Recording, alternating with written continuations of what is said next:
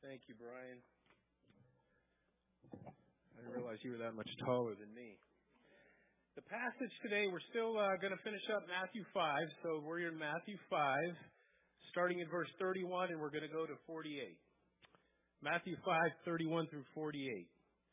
I had a very dear friend today ask me, being a man who's been through divorce myself, if, if she wanted to read this for me, and I really appreciated that. Um, you know, if it wasn't for grace, I probably would, but it, I read the rest of the chapter and I haven't done so well with any of those either. So thank God for grace, or I wouldn't read any of this book.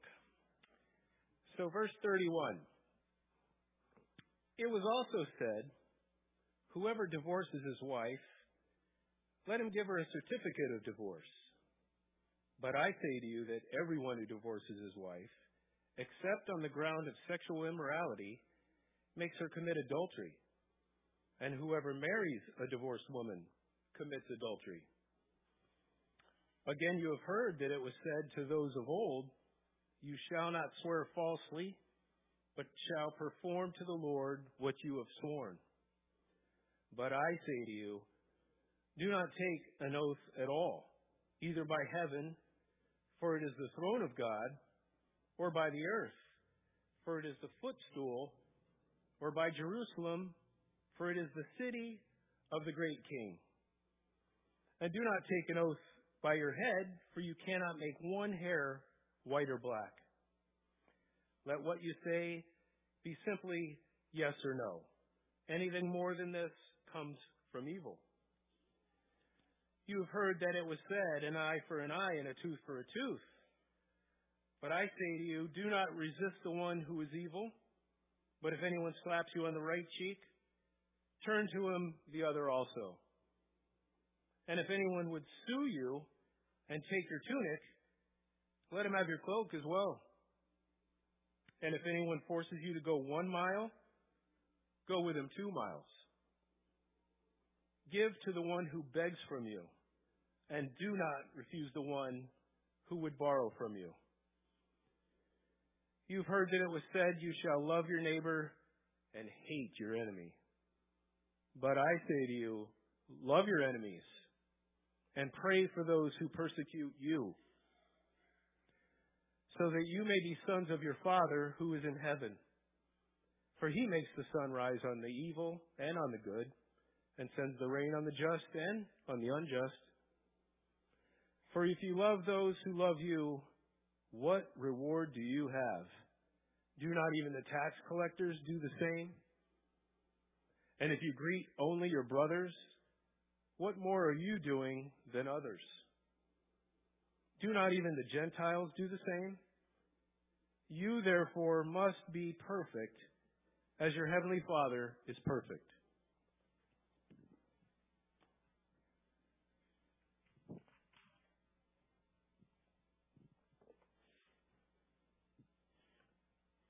We are lovers of loopholes.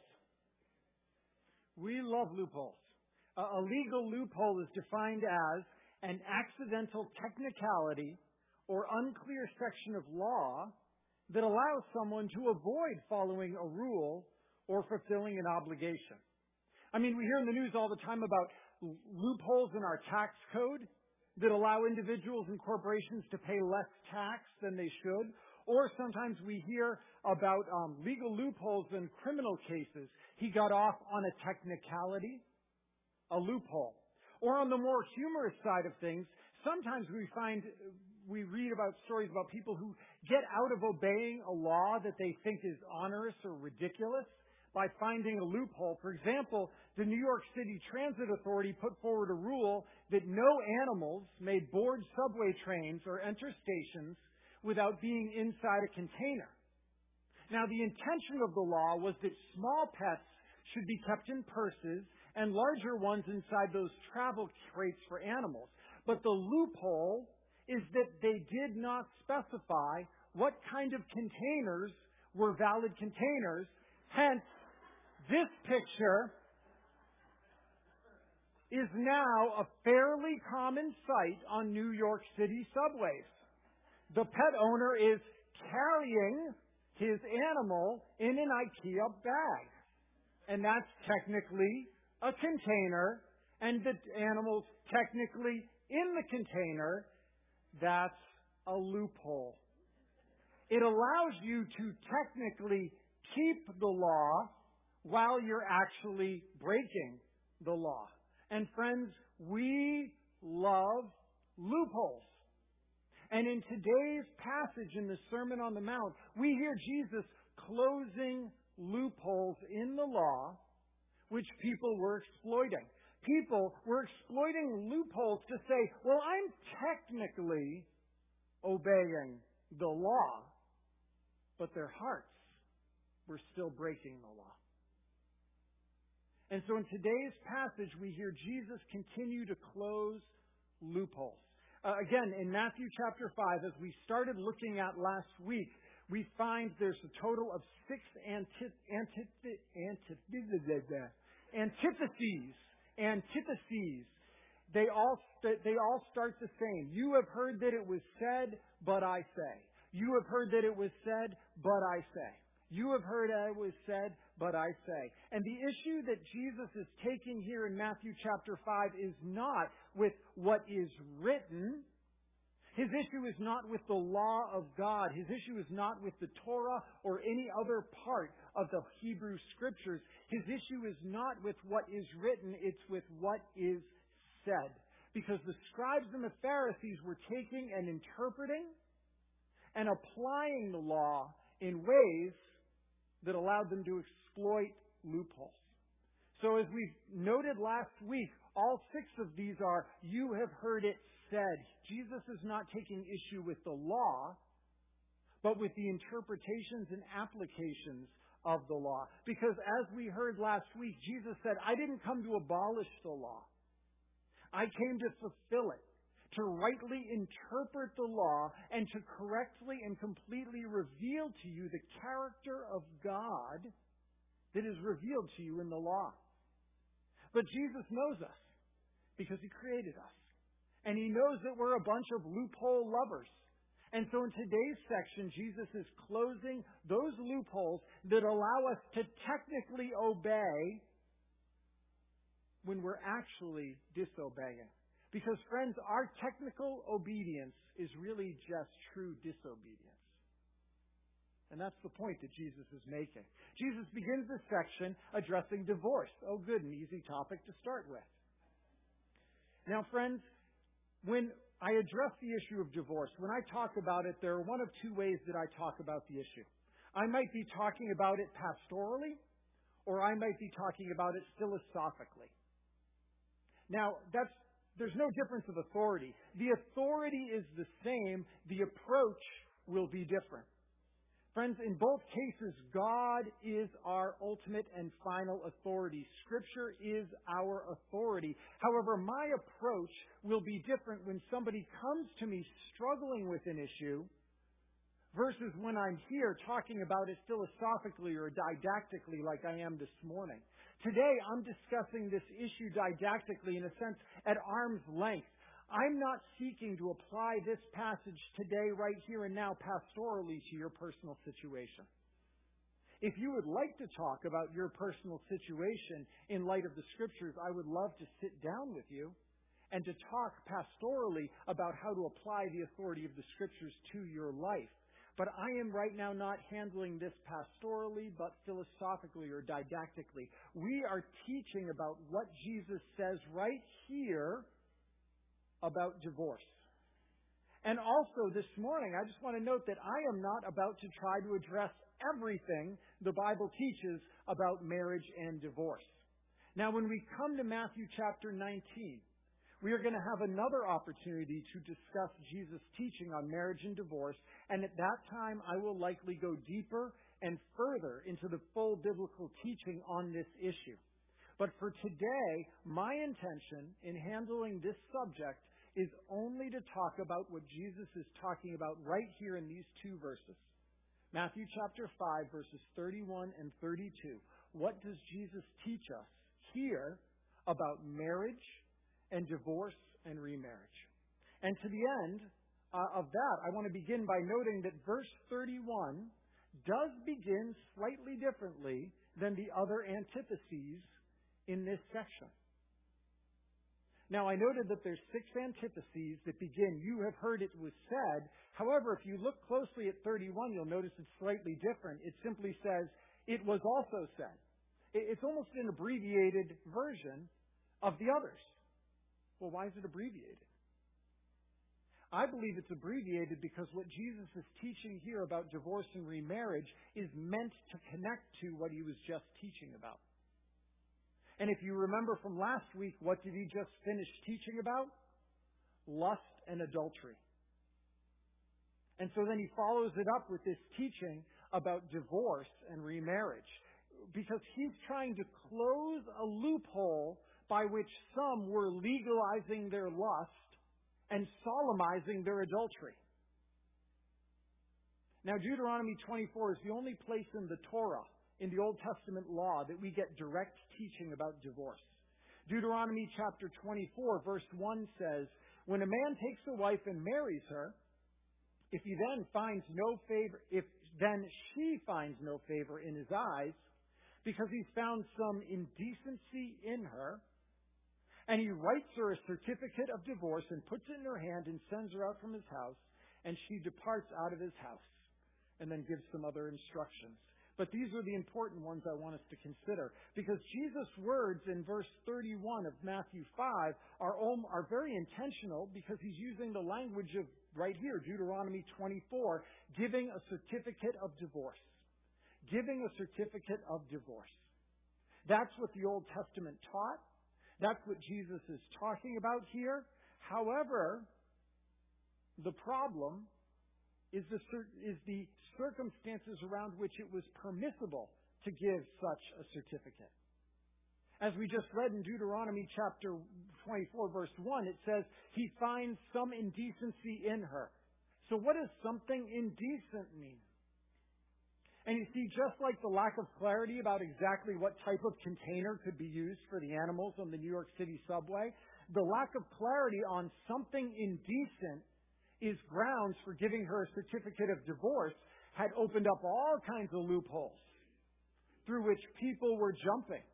And in fact, in Jesus' day, two prominent schools of teaching had risen up to consider what is that something indecent that Deuteronomy 24 verse 1 is referring to.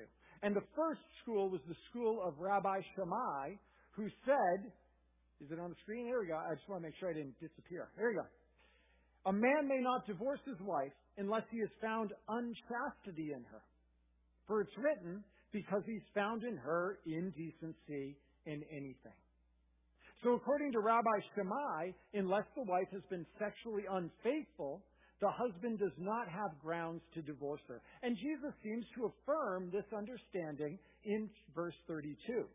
Jesus says, But I say to you, anyone who divorces his wife except on the ground of sexual immorality makes her commit adultery.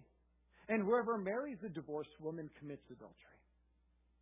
Now, friends, this, this word here, sexual immorality, translates the Greek word porneia, from which we get our word pornography. And when first century Jews to whom Jesus was speaking heard this word porneia, it would have called to mind Leviticus 18, which was the normative list of prohibited sexual practices in Jesus' day. And the list included adultery, sex before marriage, incest, bestiality, and all types of homosexual behavior. Porneia was the catch-all term for any type of sexual activity outside of the boundaries of one man and one woman in the lifelong covenant of marriage.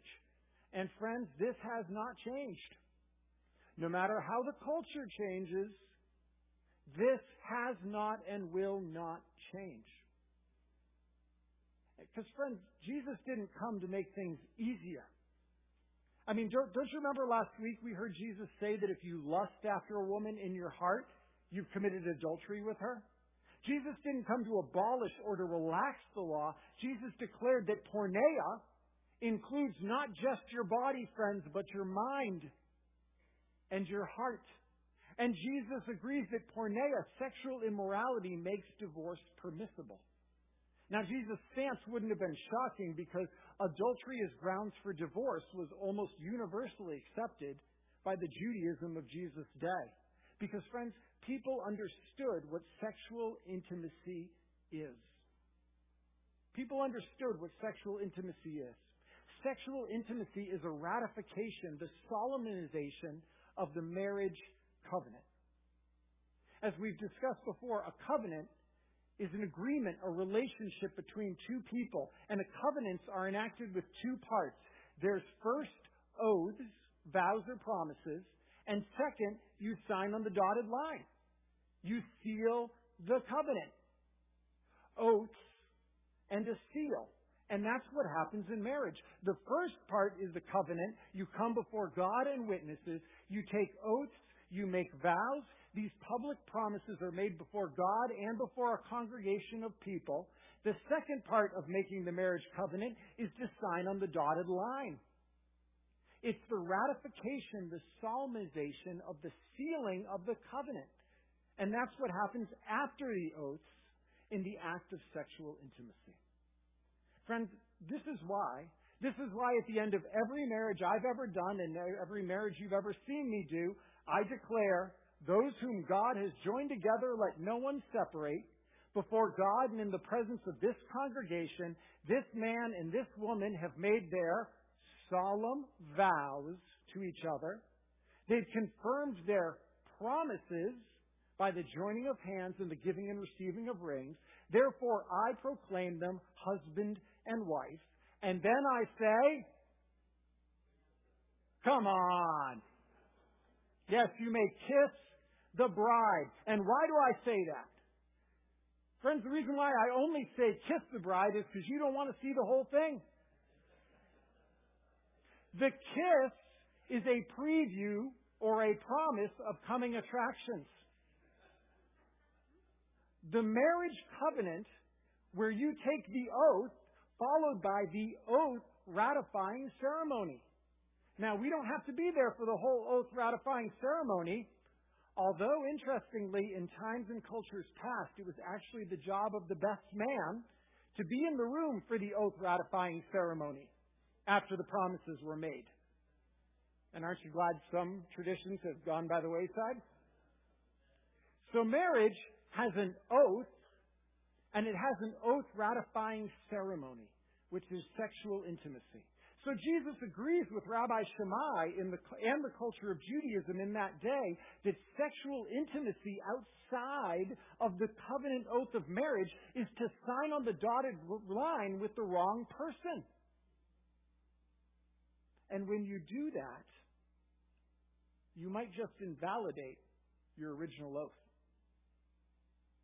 Church, sexuality.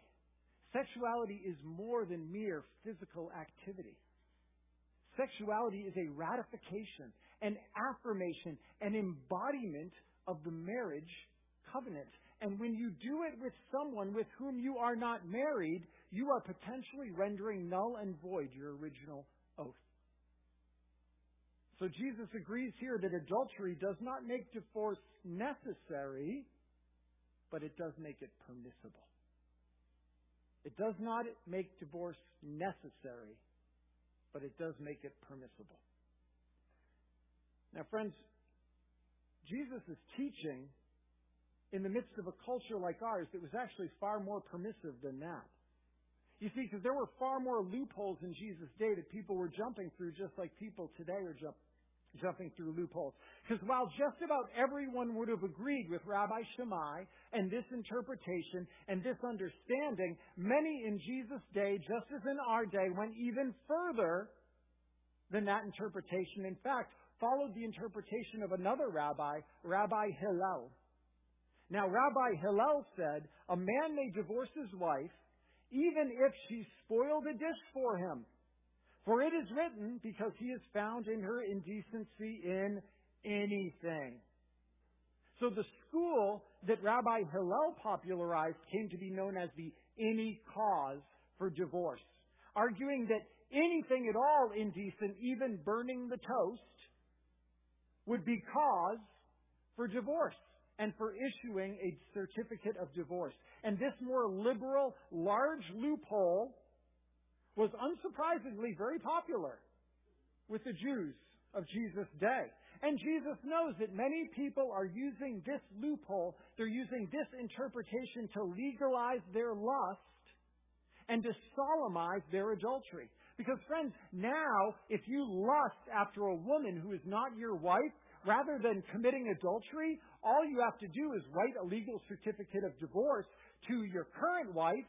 Then you can go legally marry the woman after which you're lusting, and you can legalize your lust and then solemnize your adultery. It's a pretty big loophole. And Jesus closes the loophole at the end of verse 32 saying, You do that, and you're making her commit adultery, and whoever marries a divorced woman commits adultery. Jesus says, You're not fooling God. God knows your heart. And in this passage, Jesus closes the loophole. He says, You cannot legalize your lust or solemnize adultery. And he closes that loophole. And related to this idea of loopholes and loopholes in what we promise, he moves on in 33 to 34 to oaths. He says, those who are willing to play fast and loose with your marriage oaths are probably willing to exploit loopholes in other lesser oaths. Isn't that true? The Pharisees of Jesus' day had shifted from the function of oaths to the formula of oaths they were trying to open up a loophole in all things by shifting the importance of keeping your word and your oaths to the phrasing of your words. They were saying that if you didn't use the right formula, a vow would be invalid and couldn't be enforced. They were masters, like we are, of finding those technicalities in the legal contracts so that we can avoid having to abide by that contract. Friends, we create elaborate ways of backing out of what we said we would do. Well, I might have said it, but I didn't promise it. Well, I might have said it, but I, I didn't really mean it. Well, that's not exactly what I meant when I said that. What I really meant was this. And friends, such pleadings are almost always about us avoiding commitments, breaking promises, and hiding our disobedient hearts. So Jesus here, again, closing loopholes, he says, irrespective of the formula you use, your words should be binding. Theologian John Stott says it well. He says, Our oath taking is really a pathetic confession of our own dishonesty. Jesus says, How about you just let your words be honest and true? Rather than taking oaths at all. Church, our word should be our bond. Our promises should be trusted without any formula or formalities. Or, in the words of Horton the elephant, I meant what I said and I said what I meant. An elephant's faithful 100%. An elephant's faithful, but are we? Jesus says, say what you mean. Mean what you say. You don't need oaths you need truth. True hearts and true words. And so he concludes in verse 37 Let what you say simply be yes or no. Anything more than that comes from evil. He's closing these loopholes that we want to jump through. And he says, Nope. Pay attention. And I wish he would stop here, but he doesn't. He's not done addressing our loophole loving hearts. And he goes on to the very heart of the matter. And friends, the heart of the matter is a matter of our hearts. We're always looking for loopholes to excuse our unloving hearts. In, Jesus begins in verse 38 by quoting from the Torah, You have heard that it was said, an eye for an eye and a tooth for a tooth. We find this multiple places, Exodus 21, Leviticus 24, Deuteronomy 19. Friends, God is a God of shalom. And shalom is a Hebrew word meaning, among other meanings, peace and balance. Balance. God's a God of justice, of restoring balance, shalom, when it's been disrupted. So justice means the punishment should fit the crime. In Latin, this is lex talionis, the law of retaliation. A just and equal price should be paid for an offense. balance. And friends, this was an important law because in the ancient Near East, where this was first spoken, this type of balance was not at all common.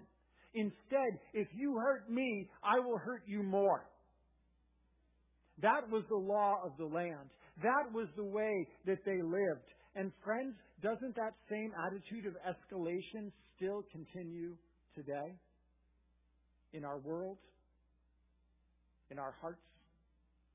In our relationships? You hurt me, I'll hurt you more. So this Old Testament law, lex talionis, was not about being harsh. It was about being just. It meant to curb revenge and to promote balance. Neither should too little be taken, but nor should too much. Two eyes should not be taken for one eye. Justice seeks balance or harmony, shalom. However, our hearts are always looking for loopholes that allow us to give worse than we received. Our hearts are tuned not to justice, but to revenge. And Jesus says, so if you're really concerned about becoming perfect as God is perfect, then instead of being concerned with just how much evil you can return, how about you return good instead? Instead of measuring evil, how about you return good? Now, friends, understand this teaching. This teaching here is not meant to prohibit governments or police or soldiers from combating and restraining evil. Romans 13, as well as plenty of other places in Scripture, teach us that's actually the right role of government. God has given us government to restrain and to punish evil, often by force. Here, what Jesus is teaching about is our own personal desires for revenge. Also, I want you to understand Jesus' words should not be understood to prohibit self-defense or fleeing from a serious assault or an abusive relationship. Friends, Jesus' words here are not about suffering because your partner or the other person is angry and emotionally unstable. The context strongly suggests Jesus is continuing to teach his followers that about suffering because of their association with him and with the gospel. His point here is about personal retaliation. Because, friends, you can choose not to personally retaliate at the same time that you're calling the police on an abuser. The, the thief that you caught trying to steal your wallet, you could buy him something to eat while you wait for the police to arrive and arrest him. Jesus' point is that you can choose to show love. Jesus' point is that rather than looking for loopholes that allow you to show evil, you can choose love. So, so turn the other cheek is not an absolute command for every situation, but a vivid illustration of what it means to endure unavoidable, unprovoked, unjust suffering, especially for the name of Jesus Christ. And the four examples Jesus offers to illustrate this in 39 through 42 he discusses your body, your clothing, your service, and your money. And in the four parallel statements, he calls his followers not to seek the justice they deserve, but to extend mercy and love that their persecutors don't deserve. Don't give them what they deserve. Give them what they don't deserve. Give them love. In one of his most famous sermons titled Loving Your Enemies, Martin Luther King Jr. preached, returning hate for hate multiplies hate, adding deeper darkness to a night already devoid of stars. Darkness cannot drive out darkness. Only light can do that. Hate cannot drive out hate. Only love can do that. Jesus says, don't give them back what they deserve. Don't return the evil and the hate you've been given. Choose love. And friends, isn't that what Jesus himself did for us? 1 Peter chapter 2 verse 23 makes clear when Jesus was reviled, he did not revile in return. When he suffered, he did not threaten, but continued entrusting himself to him who judges justly. So Jesus warns, stop looking for loopholes that allow you to measure and to mete out evil. Return love. And in doing so, entrust yourself to the one who judges justly. And finally, Jesus closes a loophole that the Pharisees and the scribes had flat out written for themselves. The very last statement, verse 43, you have heard it that it was said, you shall love your neighbor and hate your enemy. Friends, that's found nowhere in the Torah. That is found nowhere in the Old Testament. The scribes and Pharisees had written for themselves a giant loophole to love. Just like the exact animal containers on the subway, the Pharisees and scribes argued, well, yeah, the Torah says we should love, but it doesn't say exactly who we need to love. And so they wrote for themselves a loophole so that they could avoid loving. They created a loophole to love. Of course you need to love. However, you really only need to love those who love you. And friends, that's not love. That's enlightened self-interest. That's enlightened self-interest. I do unto others so that they will do unto me. Enlightened self-interest. I act in loving ways towards my friends because they will act in loving ways towards me. I invite them to the party so that they will invite me to their party. I give them gifts so that they will give me gifts. Enlightened self-interest. And Jesus' point in verses 46 and 47 is that if you only love those who love you, that's not really love. If you only love those who love you, that's not really love. That's enlightened self-interest. And that is what everyone does. Whether you love God or not, that is what every one of us does. And Jesus teaches his followers, so don't love the way the world loves in a measured, self-serving way. Jesus says, you're my followers. You're not called to look for loopholes. You're called to lavishly love. And in verses 44 and 45 says, But I say to you, love your enemies. Pray for those who persecute you, so that you may be sons of your Father who's in heaven. For he makes the sun rise on the evil and the good. He sends rain on the just and the unjust. Friends, God's love is not just enlightened self-interest. His love has no loopholes. He does not only love those who first loved Him. He gives the sun and the rain and common grace to both the just and the unjust alike.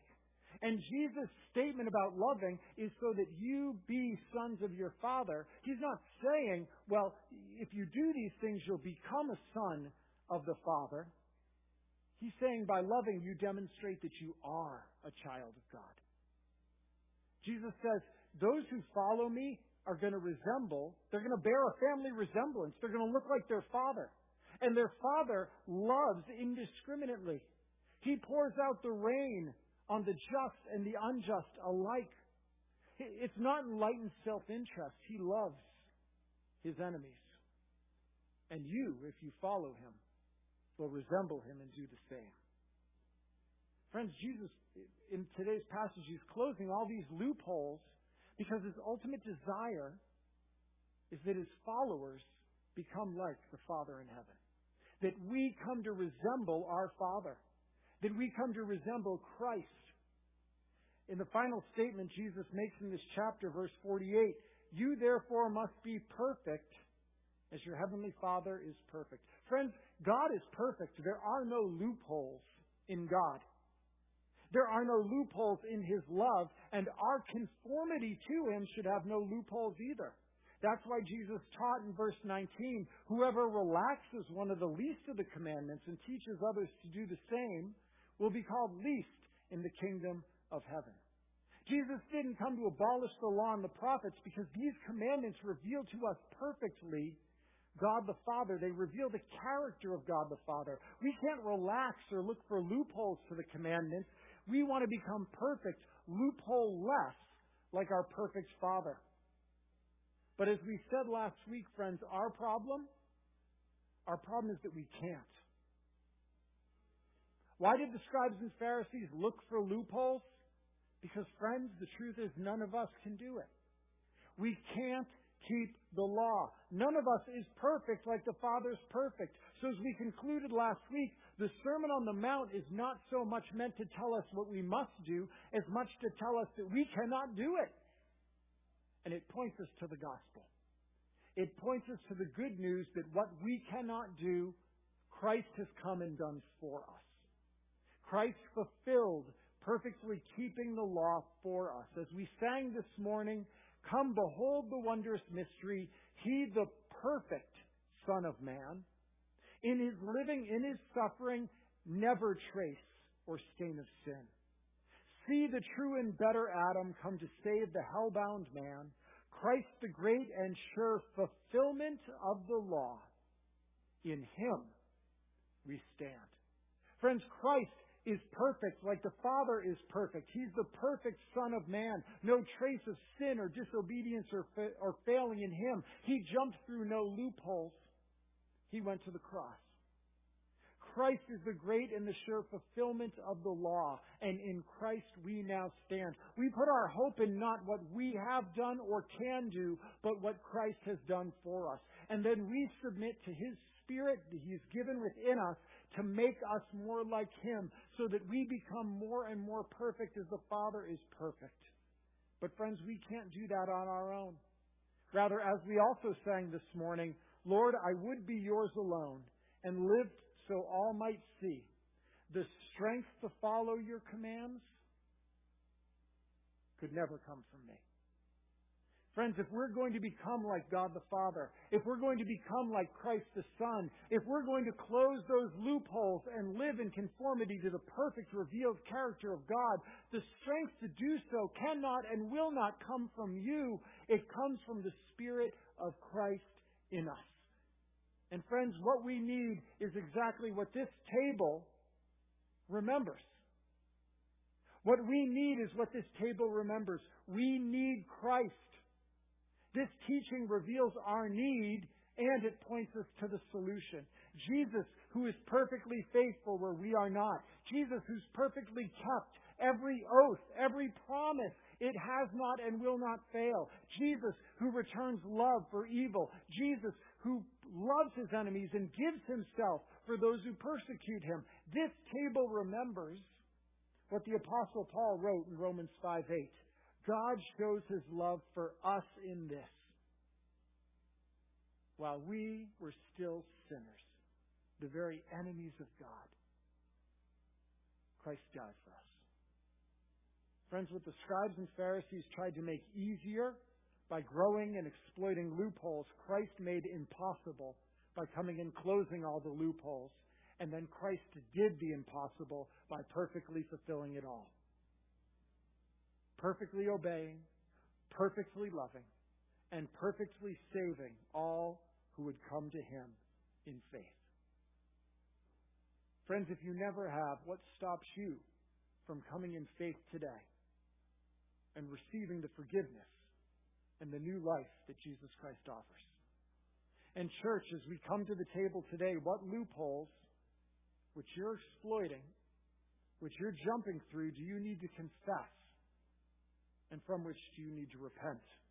How do you need to ask for the Spirit of God within you to transform you so that you might evermore become like the Father who's called you and who loves you, like Jesus who has come to save you. Let's pray together. Lord, as we come to the table now, we pray that you would do your work. Do your work in us. Do your work through us. Make us more like you. May we evermore reflect the perfection and the glory and the beauty of you. May the world see not us, but see Christ in us. We give ourselves in the name of Jesus. Amen. If the elders would come forward for the serving of communion.